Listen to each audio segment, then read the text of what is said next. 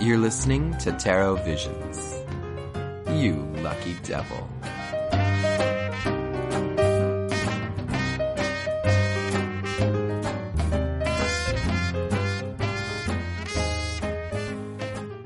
Hey, J- wait, you're you're not Jamie. No, no, I'm not. Jamie had the night off. I'm substituting in. Oh, all right. Well, everyone, this is Andrew, Andrew of Andrew Tarot, Hello. and he is gracious enough to uh, put up with my craziness every day because this is my partner. Jamie's got the night off, as I've just been told. So one of my favorite decks is coming out again, or at least I've heard such things, those rumors. And I thought, oh, I wonder how the creator's doing, because again, it's a, a second edition run, and she might be excited about it. So I thought we would see if we could get a hold of Margaret Touther, and then talk with her about her deck and maybe some of the other fun things she's doing since she put out the deck, because it wasn't just yesterday, guys.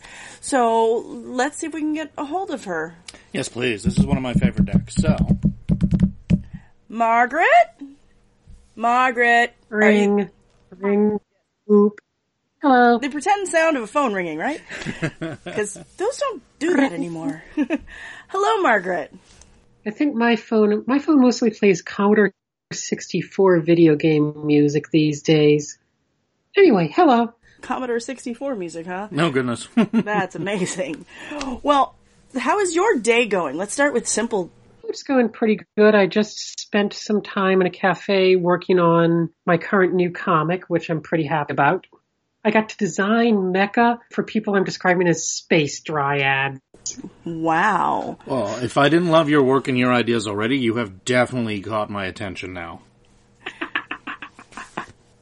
But let's go back a little bit and start with how we first found out about you with this amazing tarot deck that you created called Tarot of the Silicon Dawn. How did this idea come to you? Well, basically it was pretty much uh, what I think a lot of decks come down to, that I wanted a tarot deck that would speak to me, and none of the decks out there on the market spoke to me. And one night when I was baked off my ass, I just started doodling the majors. Mhm. When I looked at them a couple of days later, I was like, yeah, the, this is still a project I think I want to pursue. Because, you know, sometimes you get these ideas when you're baking, and you're like, oh my god, it'll be so awesome. And mm-hmm. some still awesome when you're sober. And sometimes they're not. Of course, that does happen. I decided it was a pretty awesome idea and I just started scanning my roughs and dropping them into Adobe Illustrator and turning into drawings. And about halfway through the majors, I was like, okay, I don't want to be one of those people who just takes a major only deck and is done. So I made myself start roughing out some of the other cards and start drawing them mm-hmm. and start p- finishing them illustrator so that even if I got all the majors done, it would still feel unfinished.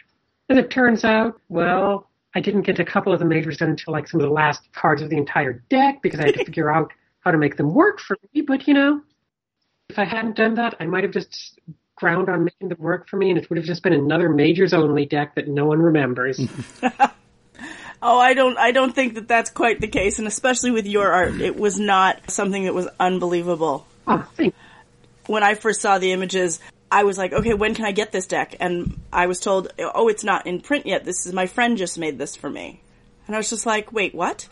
Oh, geez, you you saw it real early then. If you saw one of the handmade decks that I had that I did with the random wrapping paper background. Yes, ma'am. I did. Oh, damn! Sorry, the wrapping paper um backs, not backgrounds. You've been following this sucker for way back. Mm-hmm. But we're also fortunate we got the finished product here as well. So, speaking of, you started off with majors and then forced yourself to dive into the minors. You've made some very creative decisions with the way you created your minors, and I just want to talk about a few of them if you don't mind. Oh, sure. Your book talks about the core influence being more of inspired by the Golden Dawn Tarot rather than the more commonly uh, known Rider Waite Smith. Mm-hmm. And and was that just a personal preference? Yeah, it was mostly a matter of like I started doing the research, and I feel like there's a lot of decks out there that are basically, hey, I want to make a tarot deck, so I just started copying all the symbology and compositions from the Rider Waite Smith. Mhm. Pixie Smith did some amazing work in being the first person to draw out a whole freaking tarot deck. but that's not the only set of images. There was just like so much out there that are just a clone of that, and I didn't want to do that. Mm-hmm. So I made the rule for me that I was not allowed to look at anybody else's decks while I was drawing mine. Mm-hmm.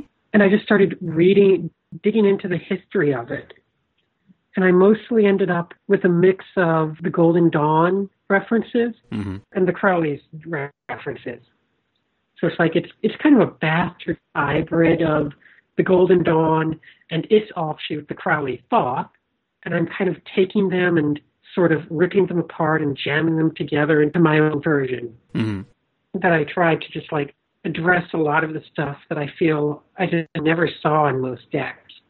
Like you know, it's it's a very queer deck because I'm queer as hell, and it's a deck that's semi Mm-hmm. And it's also a cartoony deck because that's what I wanted. And there's a, I think there are about four or five cartoony decks on the market. And you I've got absolutely nothing against the average deck that's a gorgeous little oil painting or whatever. But that just doesn't speak to me. I'm a cartoonist. I wanted one that would work for me. Excellent. And I think you've tapped into something really primal here with this deck, and that's one of the things that really attracted me to it when I first started looking at it and what decided I, I needed to get my own copy was it doesn't borrow the, as you said, the, the more Jungian archetypes of a Rider-Waite Smith. There's a lot more I I hate to use the word primal again, but much more fundamental, much more bigger picture elements being shown here and discussed in these cards. And that makes it more interesting to work with in some cases. And you don't just want to relive the human condition, you want to tap into the underlying, you know, metaphors and superstructures, and that is one of the things I really enjoy about this deck. As well as some of the really fun twists that are here. And this is for, for anybody who has not seen the deck yet, I'll go over just a couple of the really neat differences in here. In addition to the majors and the minors that you would expect from a Tarot, there's in fact an entire court suit called the Void, and that is a king and a queen, and, or a chevalier and a prodigy of of the Void suit that's not associated with anything else. And what's really special about these cards, and probably is only possible because of modern technology, is the underlying card image is, is utterly black. It is the glossy coat on top that allows you to actually see anything. The the image, as it were, is in the gloss coat. You have to look at it at a special angle to see all the details. And every time I look at them, I see something I didn't see before. Yes, the image that's embossed on the top of the flat, which is really amazing. It's actually throughout the whole deck, I noticed. true. But the void cards, it really stands out, haha, um, because you have to really look and you have to let go of what you're expecting. And I thought that was very creative. What inspired the Void suit? Well, basically, um, when I when I started doing the deck, about halfway through, I kind of took a break from cranking out a card on average every three days, and I just drew a couple of the extras. I think I drew I roughed out history, which is connected to some other drawings I did uh, beforehand, and I and I roughed out and I drew the 99 of Pentacles because I just wanted to to make fun of to kind of have fun with it for a bit. And uh, Pentac- the Nine of Pentacles is very much a joke card. And after I did that, I just drew the Zero of Void. I don't know where it came from. It just totally came out of my unconscious. And I went on to do the North 78 cards, and it just had like this these couple of extras sitting there. And then I hooked up with Lo Scarabeo to print it. hmm And um, Lo Scarabeo was like, uh, Lo Scarabeo was all, hey, we have this new process that we've done on one other deck, where we have the spot gloss on it. Mm-hmm. And I was at, at first I was like, I man, that sounds kind of gimmicky. And he sent me a copy of the other deck they'd done.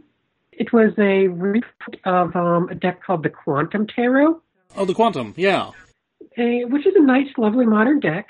But what they did with the spot gloss layer was they just basically they glossed like the recurring border elements, and they would pick assorted parts of the image, and they'd that up. hmm And I looked at that, and I was like, I see everything they could have done. hmm And I was like, what happens if I, what happens if I draw stuff in the gloss? And when I had that idea, I was like, well, I guess I'm doing the all 499s. because doing the spot gloss thing means I'm definitely going to do the void court, which is the thing I was kicking around at the time Mm-hmm. as like to balance the silliness of the 99s.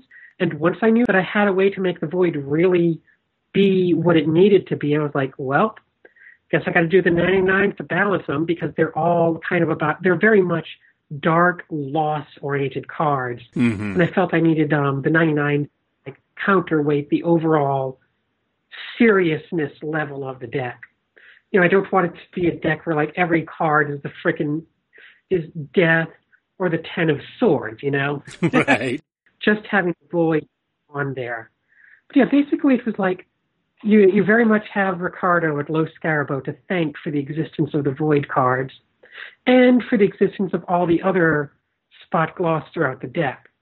In fact, when I turned in the images for the cards, he was like, "Wait, you didn't put gloss on every card," and I was like, "Yeah, not every card has red on it either." So it's like you know, I have this extra color thanks to modern printing technology. And in fact, uh, that's kind of addicting because um, the comic book I did after finishing the tarot deck, when I printed it, it too has spot gloss throughout all the interior pages, which is both medical and cool, and also kind of annoyingly expensive and a pain butt to do, but you know. But worth it. Uh, I'm a pro. I'm, I've got a. I've got a process fetish. I, just love processing. It's, it's like it's also.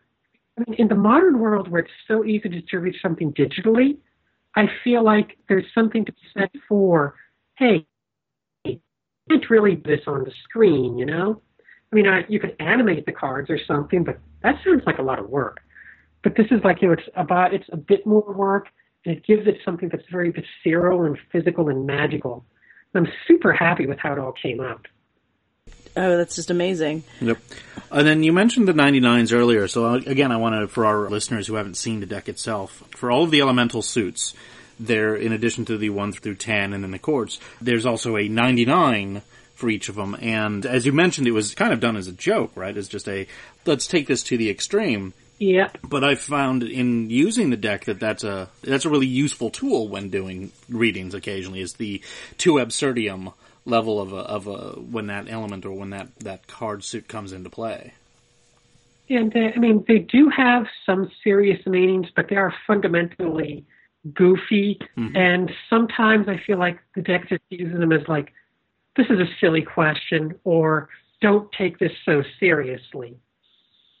And of course, it's it's they're also kind of me showing off because modern digital technology makes it super easy to draw 99 missiles for the swords or 99 or or, um, or you know 99 whatever. I just draw one and then cut. I just draw a couple and then cut and paste them. It's like I, I think they do all have a serious meaning underneath them, but they're also there to just make you laugh and stop taking your problems seriously for a little bit because Hmm. sometimes that's useful. It's very true. It's like when my boyfriend and I are arguing about stuff. Usually, half of how we one of the re, one of the ways we break out of it is just one of us makes the other laugh, and then we're not pissed off at each other. You know, Hmm. I think that's a valuable tarot deck to be able to do when you're asking it about real serious business that you're that you know sometimes you start building it up into too damn much. Yeah. Mm-hmm. So you mentioned your comic book. Do you want to talk a little bit about that? All right.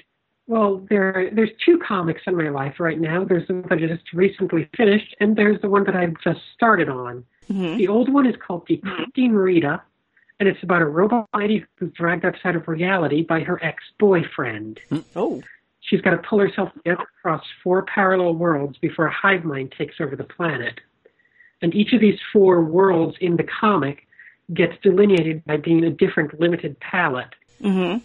It's like one world is just white and a couple of greens, one world is white and a couple of blues, and so on.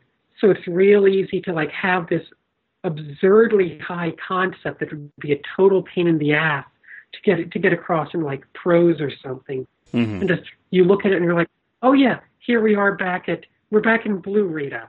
It's the robot spy shenanigans. And um, that that took me about four and a half years to draw, including one spread in the book that actually took me an entire half a year. Oh goodness.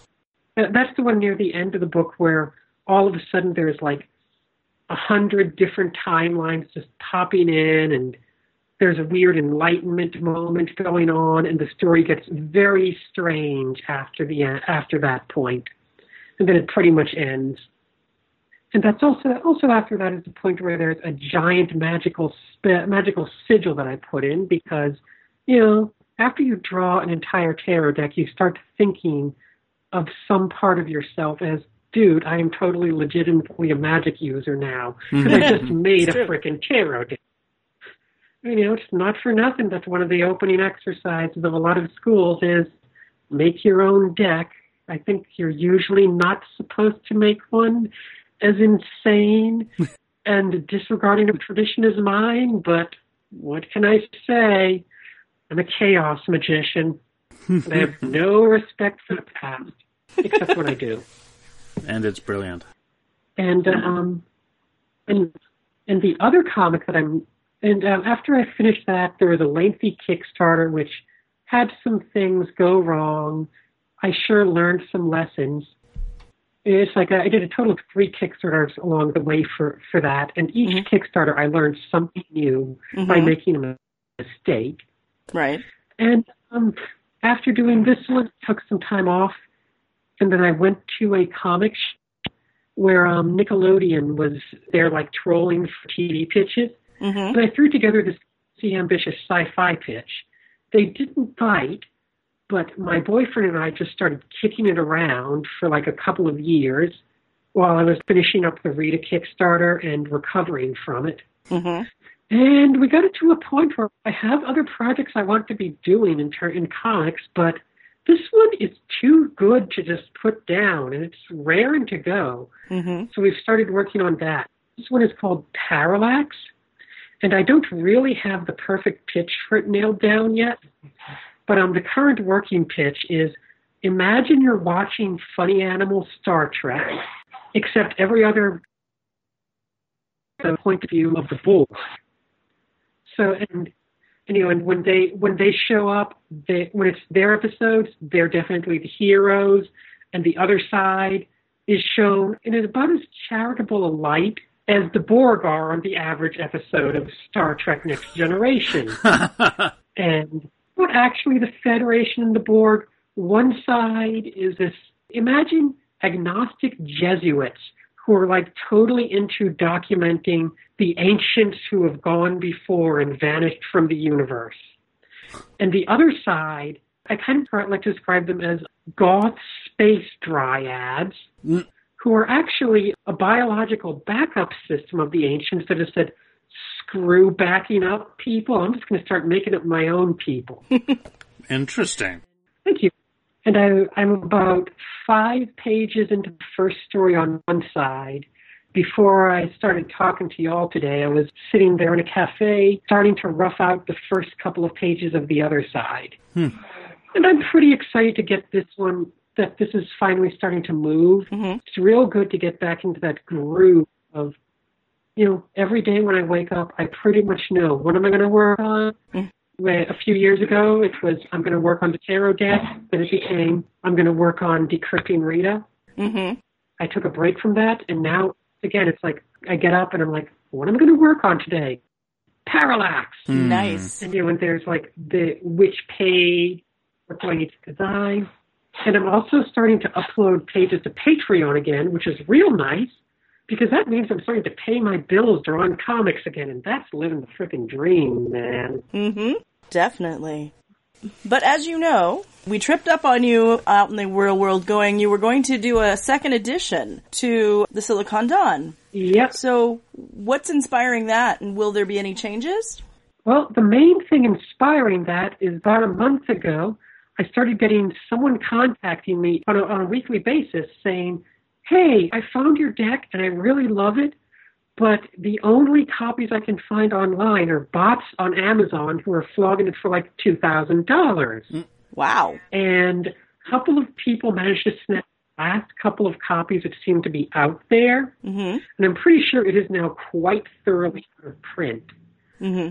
So I haven't been able to quite persuade Lo Scarabeo to handle doing a new edition themselves because they didn't really know where its market was. It's not a traditional deck. It needs to get out there and find its market.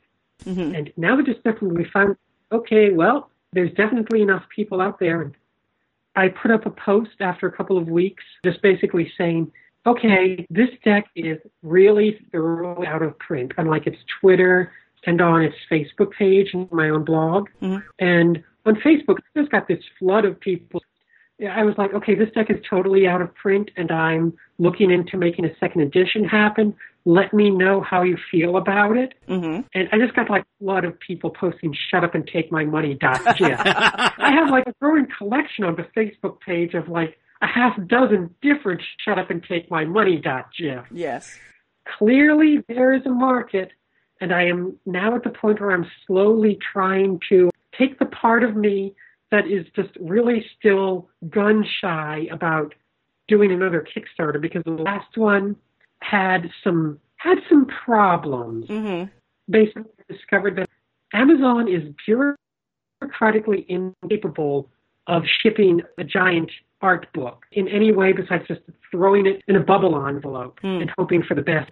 Can we like actually put it in some of those more harder corrugated boxes that are specifically designed for shipping big books? Yeah. I know they exist.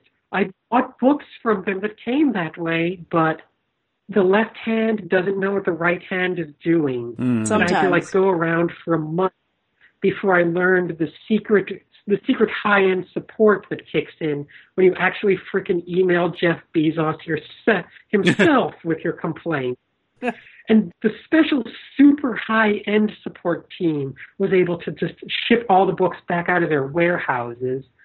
And I found a new fulfillment partner and I was able to finally deal with that Mm-hmm. but I just have this giant psychic wound in the back of my head that I need to stitch closed before I can go, oh God, another Kickstarter, all this money being thrown around, all these ways to make mistakes. Right. Mm. And I just hope that I've pretty much made all the Kickstarter mistakes you can make at this point. Mm-hmm. And if I can keep from making those mistakes again, I'll be fine. But I'm also like, I haven't printed a card deck with a box and a book myself. Um, I hope there's no exciting mistakes to make there. Well, we might know people. We'll we'll try and connect you with some people if you need it. Yeah, that would be lovely. I mean, if anyone you know is interested in like handling a lot of just making the printing happen, hell yeah, I'd be glad to share some of the profit of that sucker. Because it's like you know, just having a big stack of books, stack of the decks that takes the cons. It was all Yeah. yeah, you know, there, there's a crass commercial part of all of this. We live in a capitalist world, for better or for worse. Well, you also have to make a living, and you have to eat. Mm-hmm. Yeah, I do like eating. Not much, but I like eating. I like not starving more than I like eating. Yep. I'm kind of aiming to have the Kickstarter happen somewhere around the end of this year, I think, or the mm-hmm. beginning of next year. Okay. Sooner would be better, but But let's be realistic. You've got a life. You've also working on a comic. Yep. you know, it's kind of the back burner. I feel like the world is saying, Hakey, you really need to reprint this. The world wants more of this crazy thing. Mm-hmm. I'm like, yep, I'm working on it. I gotta get on. I gotta get my brain ready to deal with that. Yep. Right. Indeed. All right. I know that we had a couple more questions about some of how you created the cards, if you don't mind. Well, yeah, feel So go for it, Andrew. Okay. Well, here's a more more fundamental question. How did you get into the tarot yourself? I'm pretty sure that when I was about in seventh grade, I think, I saw a decorated folder lying around my high, my middle school classroom that that had like all of the um, majors on it. Mm-hmm. I have no idea what version of it was. They were definitely riffing on the Rider Waite Smith because they always are. Yeah. I'm pretty sure they weren't the Rider Waite Smith. That was this weird thing, and it just stayed in the back of my mind. And I kind of had, I would like to do some kind of version of the tarot for as a project for a couple of decades after that. Mm-hmm. I, there was this point where I was living in Boston and I was starting to draw kind of more mystical stuff, inspired in part by the fact that my boyfriends had recently int- corrupted me and introduced me to the joy of marijuana. and, you know, aggressive rationalist starts getting stoned and the mystic comes out and says, hey, let's draw a tarot deck. This would be a good thing. There were a few other elements going on in the background for that, but that's that's pretty much it. I just got to the point in my life where I stopped being aggressively rationalist and was like, screw it. There's a part of me that's that's kind of been a mystic magician type for a while. Let's indulge her for for a while. Hmm. And I didn't have any other big art projects going on, and that would keep me busy for a while at least. So so you know, I just kind of started doing it and it worked out pretty well, I guess. Well, we've certainly appreciated the what you have created, Most definitely. and looking forward to what what you're now working on. I'm gonna have to go find those comics now myself because I didn't even I didn't even know about them until we sat down and started preparing notes for this uh, for this interview. They're all on my website Yes. and um, pretty quick, easily linked from the front. So where can we find you online? You can hit up egypt.urnash.com. That's Egypt like the country, dot urnash, like an urn full of ashes, dot com. Mm-hmm. And before you ask where the name came from, that's what came out when I typed the alias of one of my furry muck characters into an anagram generator Nice. when I was looking for a new Nice. handle. That is awesome. That's also where my porn alias came from. Fantastic. Because everyone has porn alias. And you said you were also on Patreon. Is it by the same name or by Margaret Trauth? I think the URL is Egypt Urnash. That's basically the username I use everywhere on the internet these days. Got it. There's a link to my Patreon on the front of my website, mm-hmm. And it'll be in our links, no problem. along with all the links to like all the social media that I'm currently willing to deal with, and my blog and all my comics and my gallery, and a page about the tarot that has every single card, as well as an archive of all the images that I generated for the Twitter bot that once a day tweets one of the card images and a couple more images that have the text of the card, Ah. Oh, exciting. which could work pretty well if you want to have the deck on your phone. It's, it's not too bad a way to do it. It's not quite as good maybe as actually building a de- dedicated app for that, but I've got enough. I've got my fingers in enough pies without building an app as well. Yeah. And there are other people who can do that for you. You don't need to do that. Yep. If I end up hooking up with one of them over the course of the next year or so, maybe that'll end up being a stretch goal for the Kickstarter too. There you go. That'd be amazing. Well, thank you for taking this evening to chat with us, Margaret. We really appreciate it. Thank you, listeners, for taking some time. And now you guys have to go find the Silicon Dawn Tarot. It is out there. Or, you know, start getting ready to save up for the Kickstarter when it comes out. Indeed. Thank you, Andrew, for helping out tonight. And My pleasure. we will talk to you all soon. And thank you all for having me on your show and getting the word out about this crazy stuff. Oh, we, we're so excited to do so. Thank you for listening to Tarot Visions, a podcast for the modern oracle. To keep the conversation going, please find us on Facebook at Tarot Visions US or follow us on Twitter at Tarot underscore Visions.